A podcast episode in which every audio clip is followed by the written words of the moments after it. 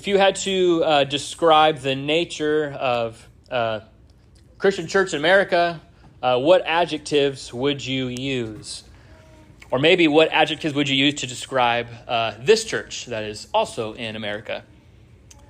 Uh, well, a frequent description of, of, of the church in the book of Acts is typically the mark of joy. I don't know if you knew that or not. Uh, for instance, in Acts chapter 13, verse 52, says this And the disciples will, were filled uh, with joy and the Holy Spirit. So Christianity comes uh, to us in, in, joy for our joy because Paul says in 1 Timothy that uh, we have the, the blessed God, which means the happy God. So just yesterday, Jude was telling me that, or I think it's this morning perhaps that God is better in us than everything, including his love and the things he knows and his power, and even said, and his happiness. And I said, that's exactly right. God is the, the happiest of all beings, right? He's infinitely happy. So, therefore, as Christians, are we marked by joy, by rejoicing? Uh, currently, our, our, family is reading through uh, the Chronicles of Narnia, um, and the sixth book is actually the first book. It's, it's like the prequel, kind of like Star Wars, they do it backwards. Uh, but then the very first book, which is called The Lion, Witch, and the Wardrobe, uh, C.S. Lewis writes a description about how the four siblings, so the four siblings, they go through uh, the wardrobe, right? And they go into the land of Narnia and they meet talking animals and witches and all these creatures, right? And they sit in Mr. Beaver's house and they talk with him about a man or a, a lion named Aslan. I want to read you what happens um, that Lewis writes what happens to the children when they hear of Aslan's name. So they've not met him, they just hear about him. Okay, this is what happens. At the name of Aslan, each one of the children felt something jump in its inside. Edmund felt a sensation of mysterious horror. Peter felt suddenly brave and adventurous. Susan felt as if some delicious smell or some delightful strain of music had just floated by her. And Lucy got the feeling you have when you wake up in the morning and realize that it is the beginning of the holidays or the beginning of summer. So just the name of Aslan just created all these different responses, primarily of joy, but of affection, just by hearing his name, right?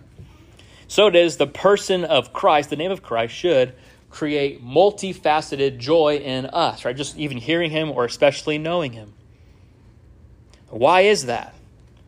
Why is it that Christians should be marked with joy and trembling, the Bible says, just by hearing of Christ? Well, because our joy is not fixed here, right? It's fixed in another world, right? It's fixed past the wardrobe, you could say, right? It's in a, another world. And joy is not chipper, right? It's not this happy go lucky, absent minded, don't even know what's going on in the world. It's, it's not that, right? It's not simplistic view of life. Rather, it's, it's wonderfully steadfast and it's sure, right? C.S. Lewis put it this way uh, that joy is the serious business of heaven.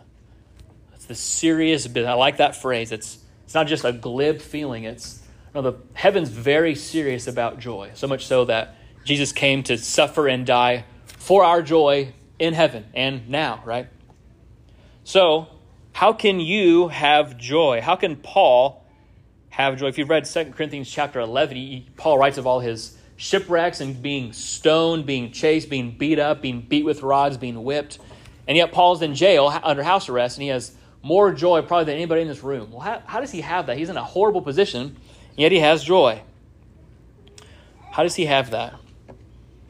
Well, there's a helpful verse, I think, in John chapter 16, verse 22, Jesus promised that nobody can take your joy from you. If you're a Christian, your joy cannot be removed, it cannot be taken. With that being said, though, many of us, I think, wrestle to have real joy in life. I know at times I do, I wonder if you do as well. This rich, gospel centered, serious business called joy. I want to give you three Catch this three threefold uh, ingredients for Christian joy. I promise they're very simple. I can't cook anything except like macaroni and cheese, but these are very simple ingredients for having Christian joy. I want to show them to you.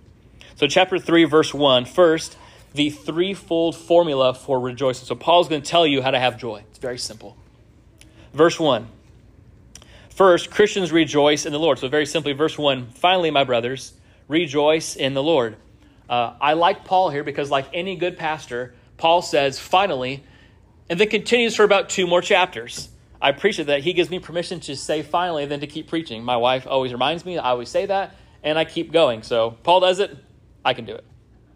And like Paul, Paul says he's, he's talking to his brother, right, to, to the church or to, to the believers in Philippi.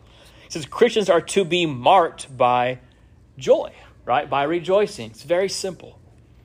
Uh, for the Christian, joy is to be as natural as breathing, right, or as natural as a response to laugh when you're being tickled, right? Just it just happens, right? It's natural because it's directly related to the reality of who God is.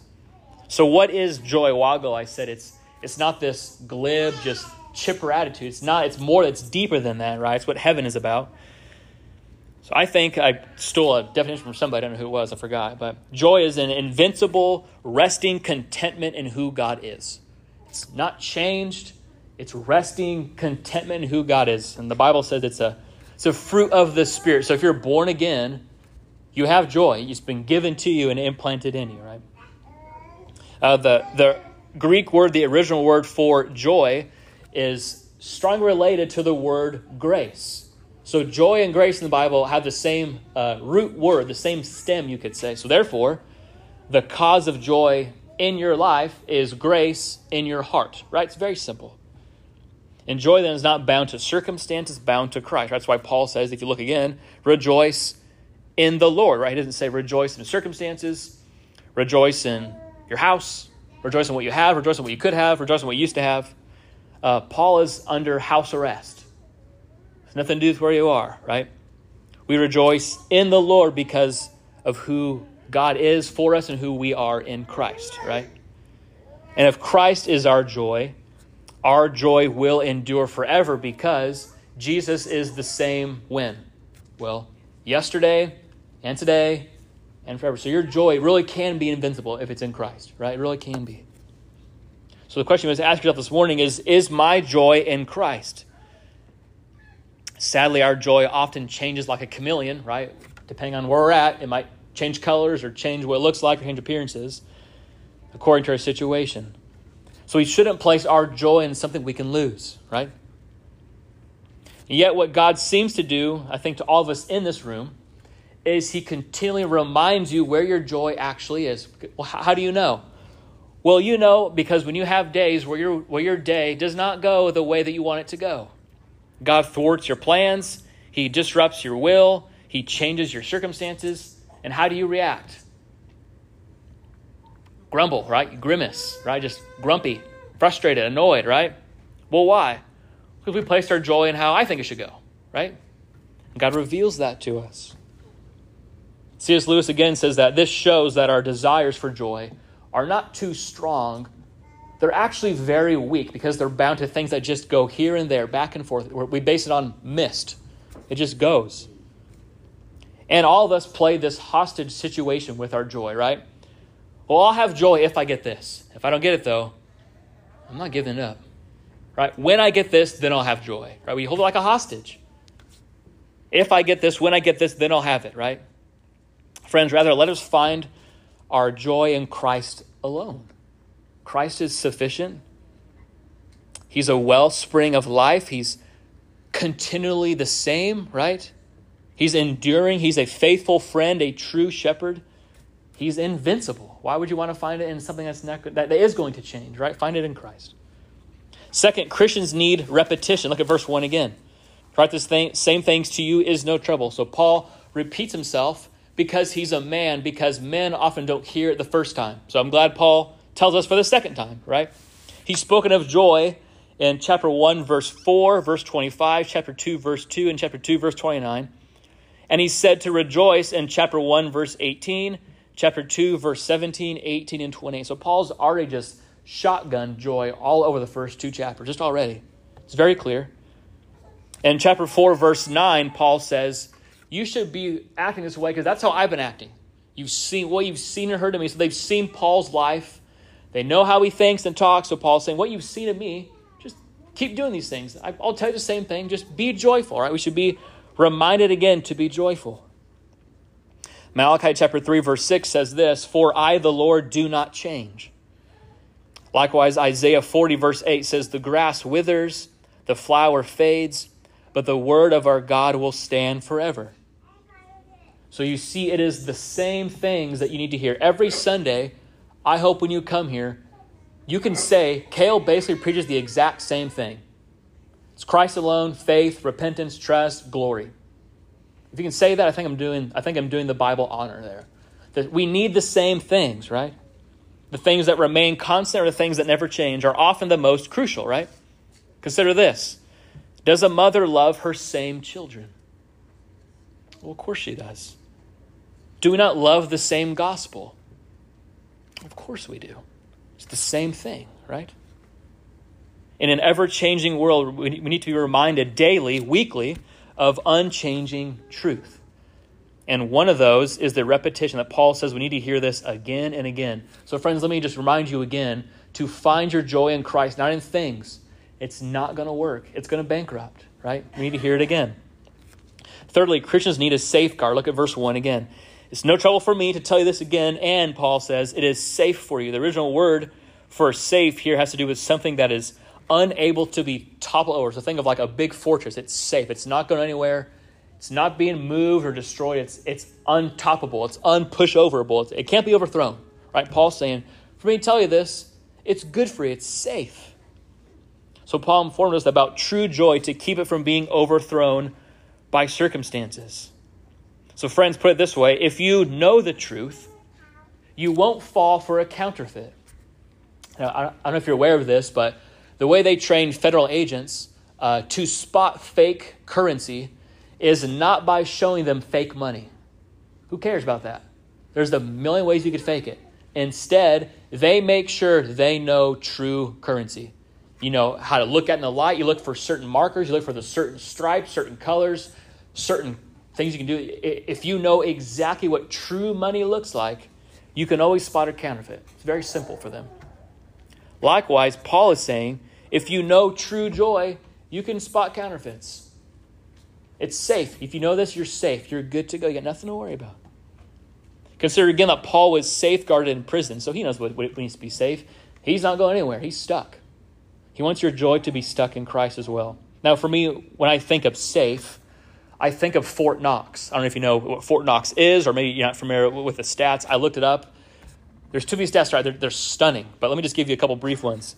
Fort Knox is made of roughly 1,500 tons, not pounds, tons of steel. 4,200 cubic yards of concrete. So it's literally bomb proof. Like, it ain't going anywhere, it's staying around. The vault door is 21 inches thick pretty hefty. It weighs more than 20 tons, so weighs more than 20 of my little Kia Optimas. That's one big door. I mean, that, that's, just the, that's just the door. It's massive, right? Even the combination to get into the door, you think, oh, well, if I just go talk to that guy, he knows it. The combination is spread out between six or something different people, and they don't know who has the other parts. And even that list is blacklisted. You can't even get to the list. So even if you could get to it, you couldn't get in because you got to get people who don't know who has the, uh, the, the combo that you need. In other words, Fort Knox is very, very safe, right? You put something in there, it's not going anywhere. Well, your joy in Christ is more secure than Fort Knox. It's not going anywhere. It's unshakable. It's rooted out of this galaxy. It's anchored behind the veil of time and space, right? It exists in another world. It can't be changed by this one. So, therefore, let's take this simple threefold course to find our joy in Christ, to hear it again and again, because that is safe for you to hear. Secondly, Paul gives, so that's a threefold ingredients. Here's a threefold warning for rejoicing. Your joy also requires you to be warned, believe it or not. It's good for you to warn children hey, you can play outside, don't play in the road. Ironically, out here, the road is relatively safe our kids sitting on the road, but you're kind of like, oh, there's no cars coming for the next five hours. We're good. But don't play in the road. It's good for your joy to warn people, hey, don't do things, right? Don't touch the oven. It's good for your joy, right? So Paul gives us a warning as well. Look at verse 2. He gives us three-fold warning for our rejoicing. First, he talks about these men's character. Look at verse 2. Look out for the dogs. Look out for these for these dogs. Now Paul's not talking about hey, what's up, dog? What's up, homies? He's not talking about that, right? Like he's not talking about who let, let, who, let, who let the dogs. He's not talking about his friends. He's talking about dogs. These are bad people. He warns the Philippians about false teachers who've apparently crept in, right? They're somehow they're either in the Philippian church or they're maybe they're outside, they're in the same city, whatever. There's there's people who are infecting the Philippians. They are teaching improper things. Now, you read this and you think, why is being called a dog bad? I got a good dog. I like dogs. Well, Paul's not talking about Old Yeller. He's not talking about Lassie. When the Bible talks about dogs, it refers to these mangy, coyote type scavenger, nasty animals. Not Lassie. Coyotes, nasty animals that eat trash, they eat filth, they eat roadkill. They're gross, they're mangy, they got fleas, they're nasty looking. So much so the Old Testament talks about in 1 Kings chapter 14, 16, and 21, part of God's judgment is saying, when you die, dogs will be there to lick up the scraps. That's how gross dogs are. So, so these aren't little pets, these are nasty things. So Paul is saying, false teachers, they're like that. They're gross. You don't want anything to do with them. They're dogs. In Galatians chapter 2, verse 14, Paul approaches Peter, his brother, right? And says, Peter, what are you doing? So Peter is sitting with Gentiles, but when the, his Jewish friends come, he goes, Oh, uh, I, don't, I don't like Gentiles. I like Jewish people. So he says with the Jewish friends, as, as if he could be unclean. And Paul says, You can't do that. You're making the gospel look bad. And he, he says, You can't tell people to live like a Jew. And Paul uses the phrase Judaizers. Maybe you know that phrase from other pastors. So Paul is likely talking about people here who are Jewish converts who are saying to be a Christian, you still have to do Jewish things. You have to adhere to the Jewish law.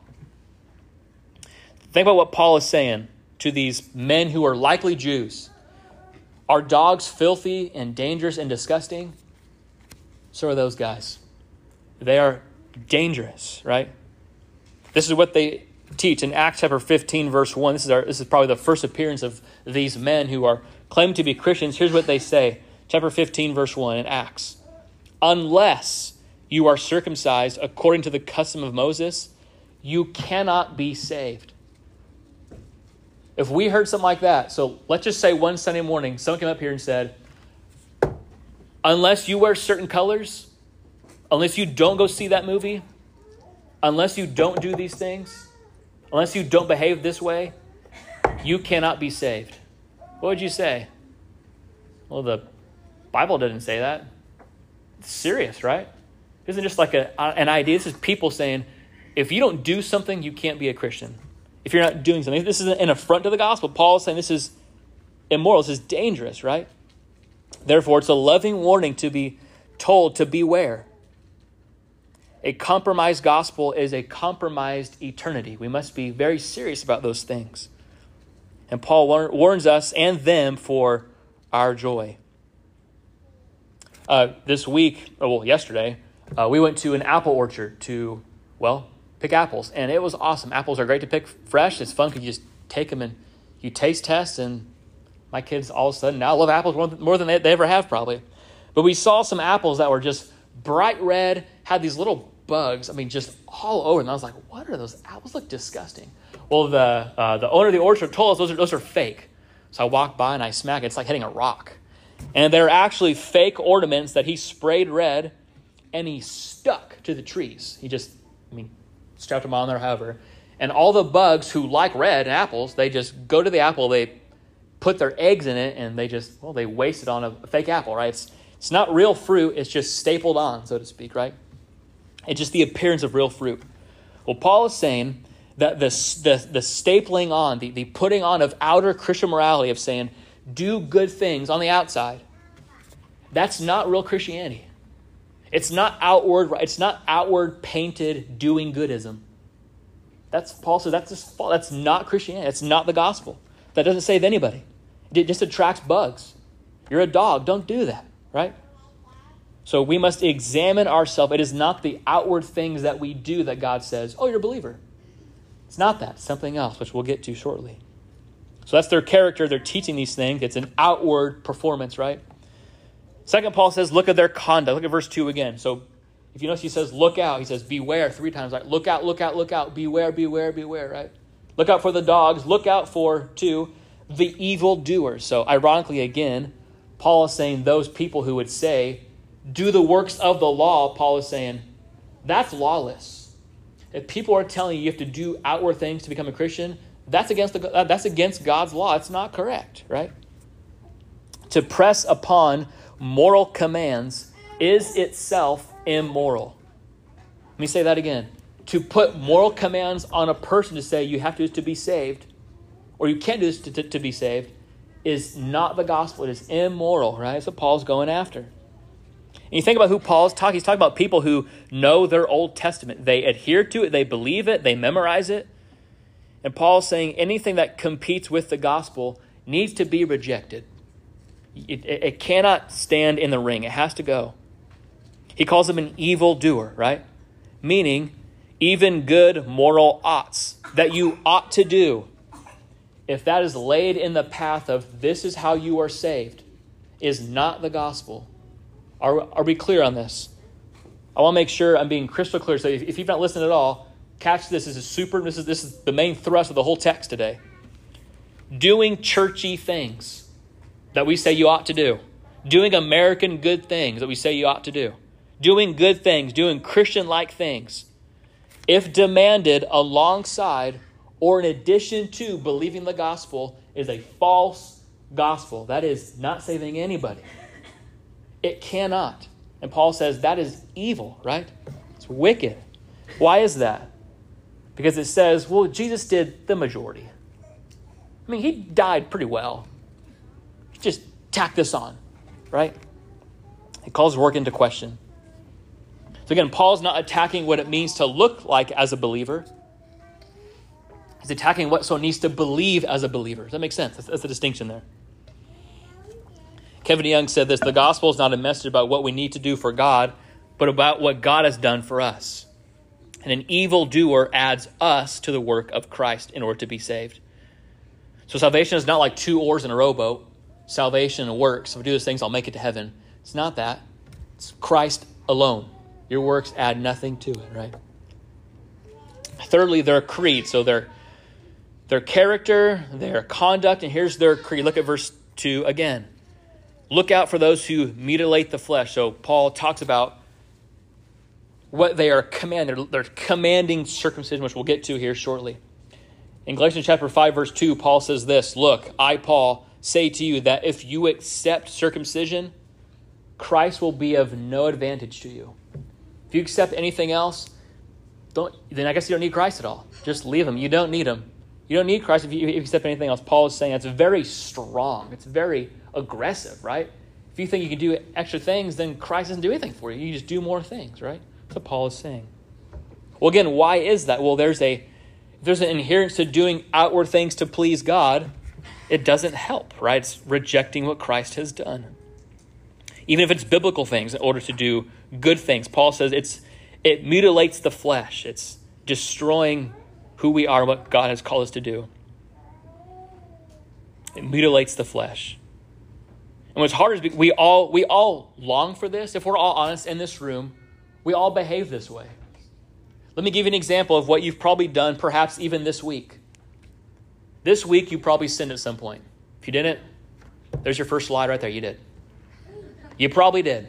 You did something dumb, something you shouldn't have done, and you think, ah, man, why did I do that?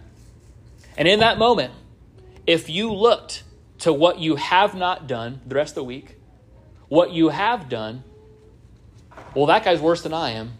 Well, at least I didn't do this. You're looking to yourself for confidence.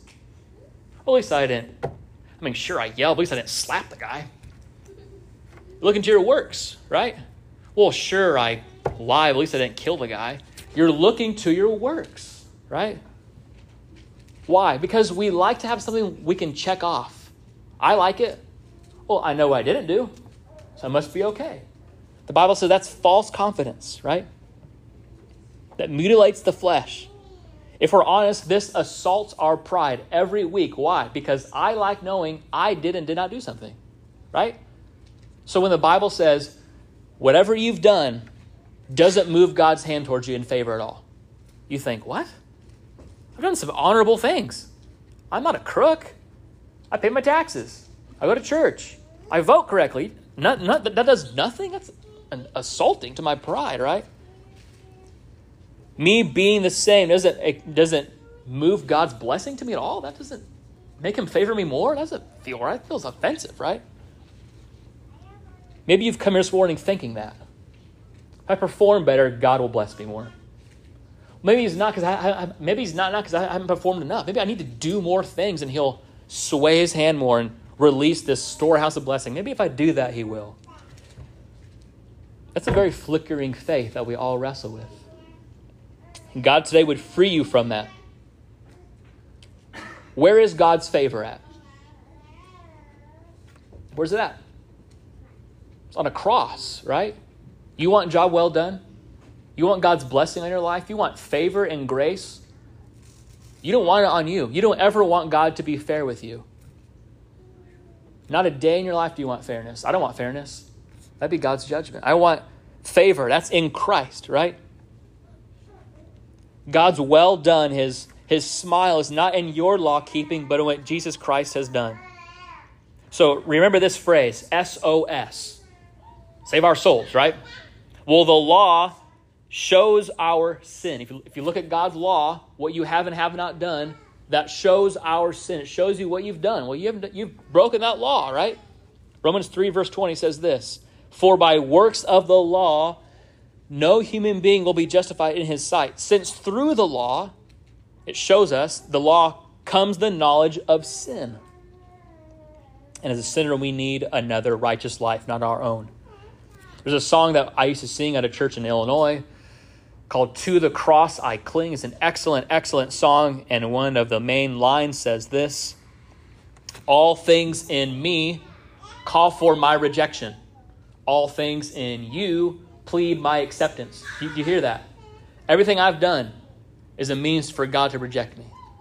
Everything Christ has done is a means for God to accept me. Isn't that good news? If that's not good news. I don't know what is, friends. It's good news of the gospel and we, we never look to ourselves.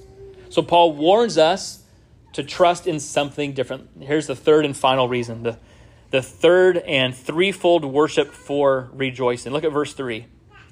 So, so then, how do we approach God? So, we're supposed to have joy. It's nothing about what you've done. How do you approach God? How do you worship God? Well, look at verse 3. For we are the circumcision. Whoa, whoa, whoa, back the truck up, Paul. That's a weird thing to tell me. Why would you say that? It makes no sense. Maybe read that thinking, why? What does that even? I mean, I know what that means, but what does that mean, Paul? That's uncomfortable, right? Let me give you a helpful explanation about why Paul's saying that in a very PG, helpful way. Okay. The surgical procedure for circumcision was done for males on the eighth day. The Bible says you circumcise them on the eighth day. It's in Genesis chapter 17, Leviticus 12. Jesus himself had it on the eighth day as a faithful Jew. Paul says in a few years later he had it on the eighth day. Well, why not the fifth day? Why not the sixth? Why not the first? Why not tomorrow? Why the eighth? Well, think of what seven days is. What is seven days? A week. Thanks, Kale. Right? Make sure we're all paying attention. It's a week, right? So what is the eighth day? It'll be a new week, right? So what the Bible is saying is when you're born, you are spiritually unclean, right? You need to be you need to be made new with God. So on the eighth day, beginning of a new week, something is cut off. You are you're something about you is removed so you can be set apart to God. It's, it's supposed to be a symbolic act of removing literal flesh to show that you were born unclean. Something needs to be removed from you to have communion with God. You're unclean. But on the eighth day, on the new week, you can be a new creation, so to speak. You can be set apart to God that this could be a symbol of removing something and being made new. Do you understand that? So, this physical procedure was meant to proclaim you were unclean at birth. Something outside of you must make you clean. This picture is meant to show that. it's meant to be an outside intervention to be separated to God. Jeremiah 4 4 speaks that very clearly. So, this, and this required pain, bloodshed, in order to be a new creation to worship. Do you see where the gospel goes with this? Does it make sense now? Paul takes us against these Jewish defectors and he says that to truly worship God, you need, you need to be the circumcision, you need to be cut off from your sin unto the Lord. So, first, you worship God, these three are much more brief, by the Spirit. Look at verse 3.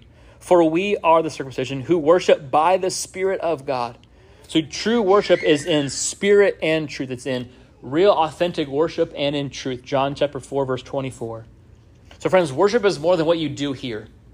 Worship is not just singing and reading your Bible and hearing a decent sermon and going home tired. That's not worship. That's we do that here. But biblically worship is what you give your life to. It's what you give God. It's your life offered to the Lord, right? It's initiated by God through the Spirit to Himself, right? It's not natural, it's supernatural. We know this because Romans chapter 2, verse 29 says this. Paul explains to you what circumcision actually means biblically.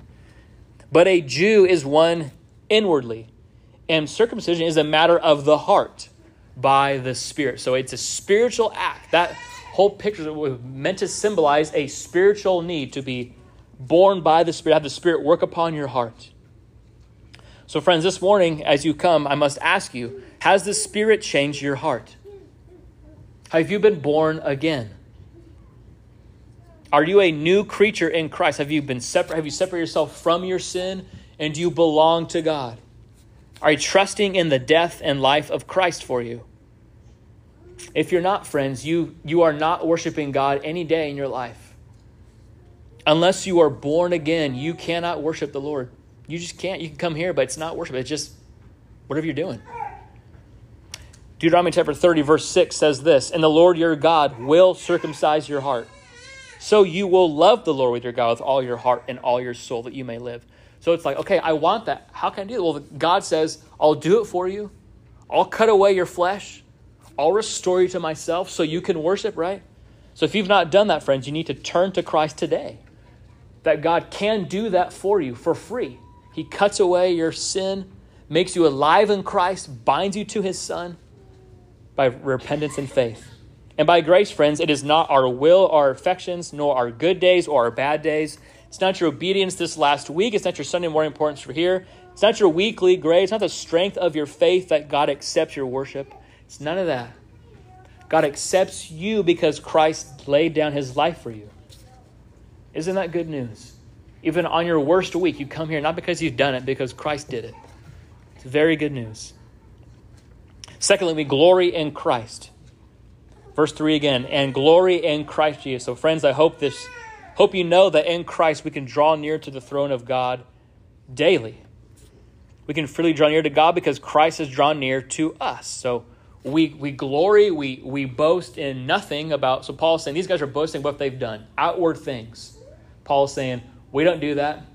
If you're a true believer, it's nothing about what you've done, it's about what Christ has done. You glory, you boast, you say, Christ only, not me, right? It's what Christ has done. That's what true worship is. It's directed towards Jesus. Every day, his life is in our bank account, not my own, right? A false Christian doesn't believe in Christ that way. They come saying, Well, I, I performed today, so I should be all right. That's unbelief, right? We need to put our faith in what Christ has done. If God looks to Christ for our righteousness, so should we, right? No one likes a showboat. You guys watch football games or baseball games? No one can stand that guy who, who walks up and goes, Look at me.